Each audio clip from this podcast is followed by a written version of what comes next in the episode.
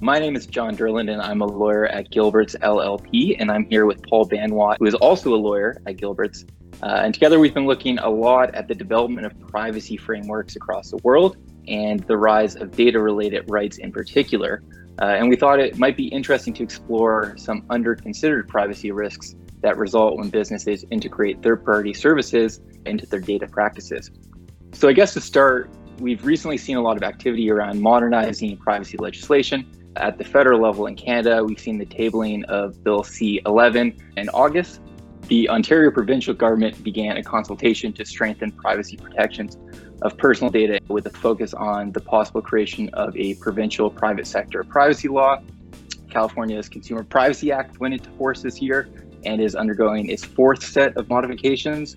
And then Senator Sherrod Brown introduced a discussion draft of the Digital Accountability and Transparency Act, which, in reference to, he stated, privacy isn't a right you can click away, referring to the sort of illusory consent that a lot of individuals provide when they agree to privacy policies they didn't read or don't understand. And a lot of these proposals are chasing the sort of international standard being set by GDPR.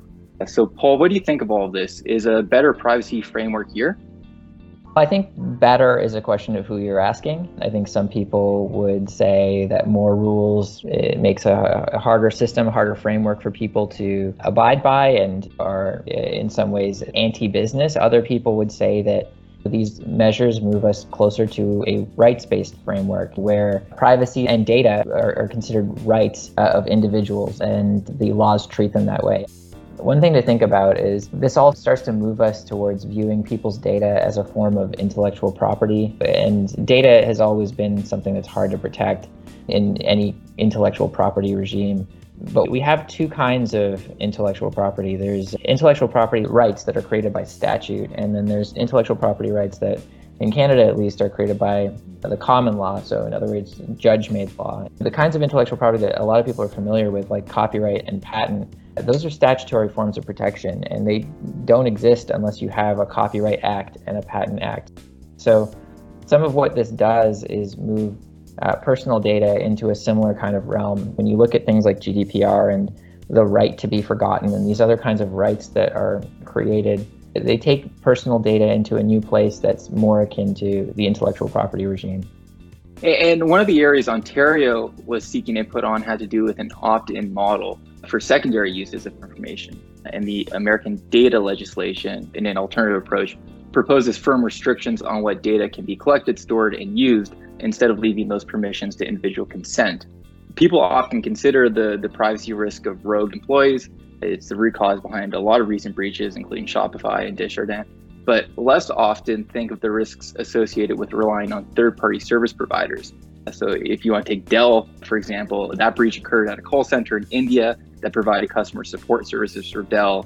What are your thoughts, Paul, on how Canada's privacy framework currently handles the risks of breach from secondary uses of data? I think this is a huge blind spot for a lot of people and a lot of companies on both sides of the equation. When you sign up with a, a service, say Facebook, or you hand over your credit card information to a company you're purchasing something from, you, you don't necessarily know where your data is going and who's handling it and what third party services uh, a company is using um, to carry out their provision of services to you. So it's widespread across the board because every company out there uses some kind of third party service for their email handling or their payment processing, and, and it frequently involves the provision of your personal information to that third party. And there's been a lot of examples, and some that you mentioned, others like Marriott and Target, where the company that the person thought that they were dealing with isn't necessarily the one that had a problem. It's some third party they engage with. I, I think it's a tricky thing. The only things that we can do are have more transparency or maybe technological solutions to protect data and safeguard it because right now the, the state of play is that people don't know who they're actually giving their data to, who they're trusting their data with.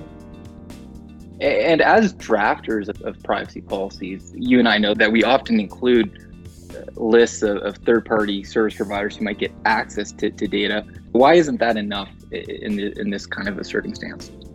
So yes, let's say I have a company and I run an email list and I use a service like MailChimp.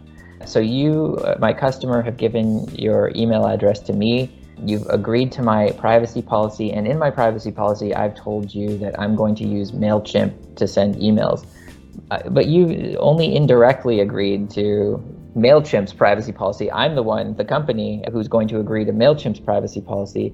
But that's what's ultimately going to govern that email address that I'm using to sending your email through with MailChimp. So, so you end up with this sort of chain where there's no direct link between the person whose data is being provided and the company like MailChimp who's actually taking that data and holding it. And, and, and that's a problem because that while they've agreed to let MailChimp use their data via my privacy policy, have they read MailChimp's privacy policy? Do, do they know what the standards and practices of that company are? And, and can we really expect somebody to do that? Can we expect somebody to audit all of the third parties that are going to be used by every company that they interact with? It, it, it becomes a difficult problem. Mm-hmm. And in addition to changes or proposed changes to the sort of legal frameworks in response to these types of issues, we've also seen a lot of action out of the private sector innovation aimed at providing individuals more control over their data. A great example of this is, is data fabrics. What do you think the role of these technologies will be uh, in developing a fair practice or fair practices around data? I think there's sort of two things that can push this innovation forward. One is consumer demand for better privacy measures, and another is laws and rules and regulations uh, that force this kind of innovation just for the mere purpose of compliance.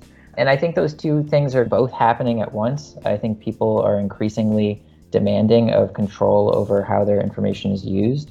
And I also think that governments are stepping in and trying to be more protective of individuals. And regardless of where you fall in the debate over whether these kinds of laws like GDPR are going too far, I think you can see the role that technology has to play in making it possible to meet some of these needs uh, in a rights based framework.